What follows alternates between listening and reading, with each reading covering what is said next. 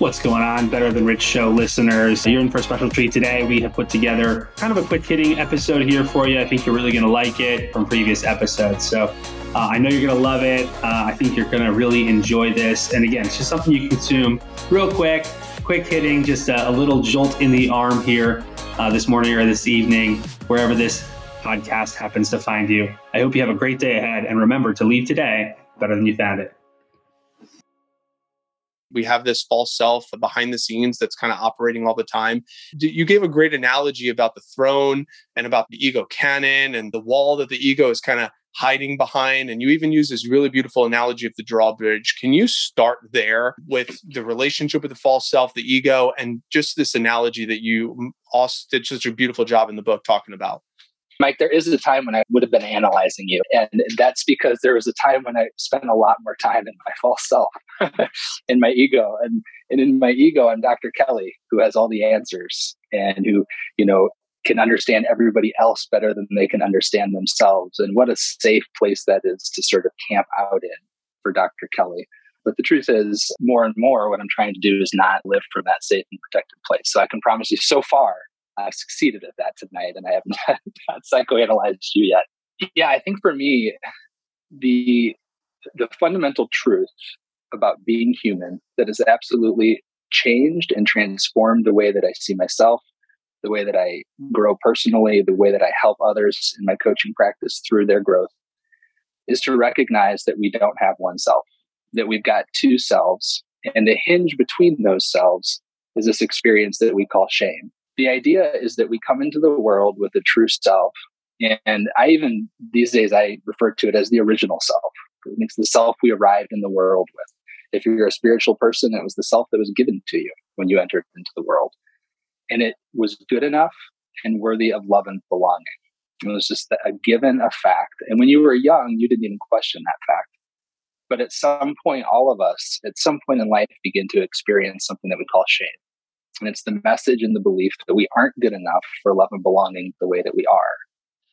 And, and when that happens, when we begin to experience that, we do sort of the natural thing as young people, actually. Um, usually this is starting to happen by five, six, seven years old, even in the best of childhoods.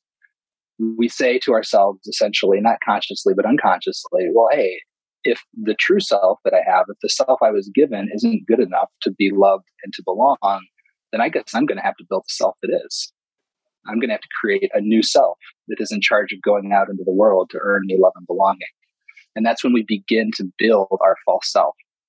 And, you know, as a psychologist and as a coach, I've had to figure out over the years, I mean, true self, false self, like these are sort of murky inner concepts, right?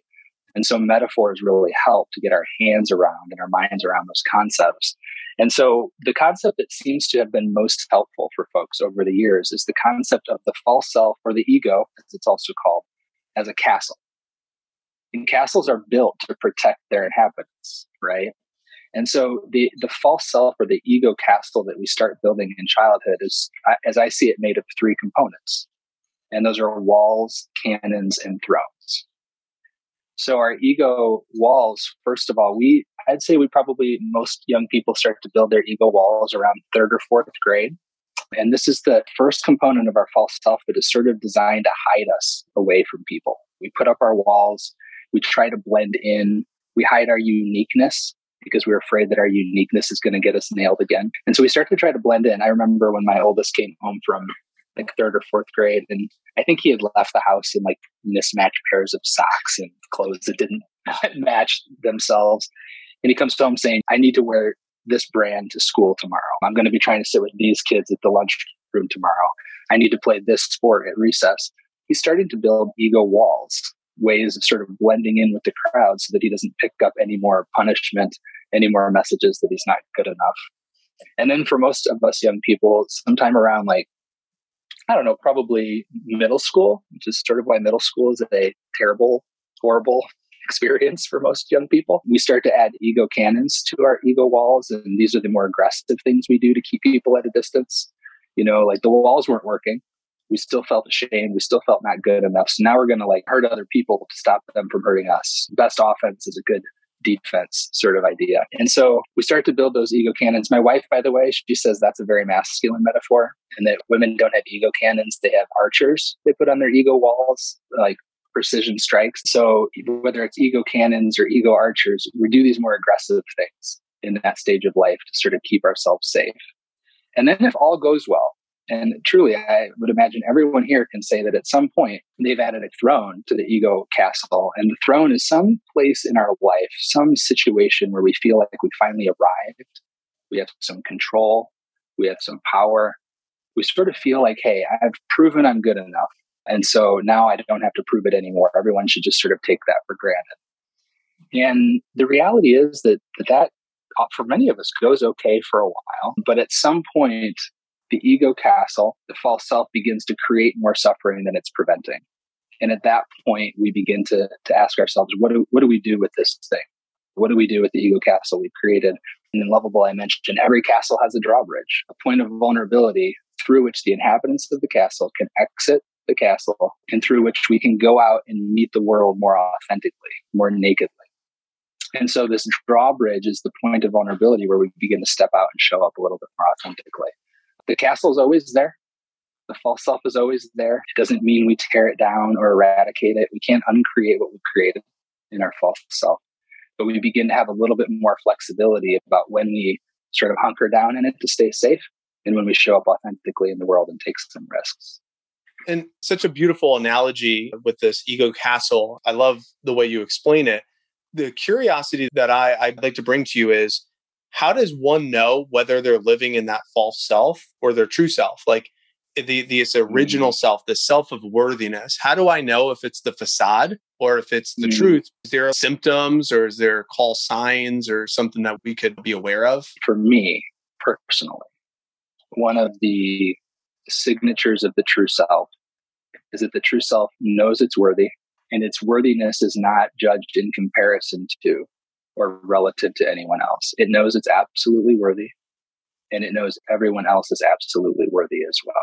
So I can tell you how I knew earlier this afternoon in anticipation of this event tonight that my false self was actually at work.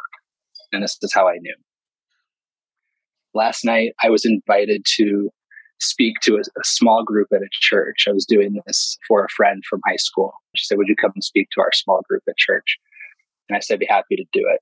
And I went to the small group at church and it was a very small group. Only two people showed up. One of them was someone with an intellectual disability who sort of confessed that she had bipolar disorder. Two of her children were in jail. The other woman who was there had complex PTSD. It was a beautiful night. It was a gorgeous night with them, just getting to sit with that, that small group and share some of these ideas. This afternoon, there was a part of me that started to tell me that you all were more important than them that I should be nervous in front of you all because you're Tony Robbins people, right? You're not right. these poor ladies off at the church in rural Illinois. And so my false self was somehow starting to make comparisons about judgments about worthiness, right? And so I was able to kind of step back and see that and go, oh, you're feeling a little vulnerable today. Mike's invited you to talk to the Tony Robbins crowd. They're used to really high caliber speakers. And so you're feeling a little bit vulnerable maybe a little bit of shame is coming up. Am I going to be good enough? And so my ego's kicking in and starting to make comparisons. And, and that's the beautiful thing about the ego, right? Is every time you notice it, you're literally in that moment re-inhabiting your true self. Every time you make the observation of your ego talking at work, protecting, defending you, comparing, judging, every time you make that observation, the only part of you that's present to observe the false self is the true self. And so in that moment of observation tonight, I was sort of returned to myself and to this beautiful, blessed awareness that you all are totally worthy. And so are those folks. And we're all in the same playing field. There's no better indication of living in that place of, of true self is to know our worthiness, to know the equal worthiness of everyone else, and to be without protection.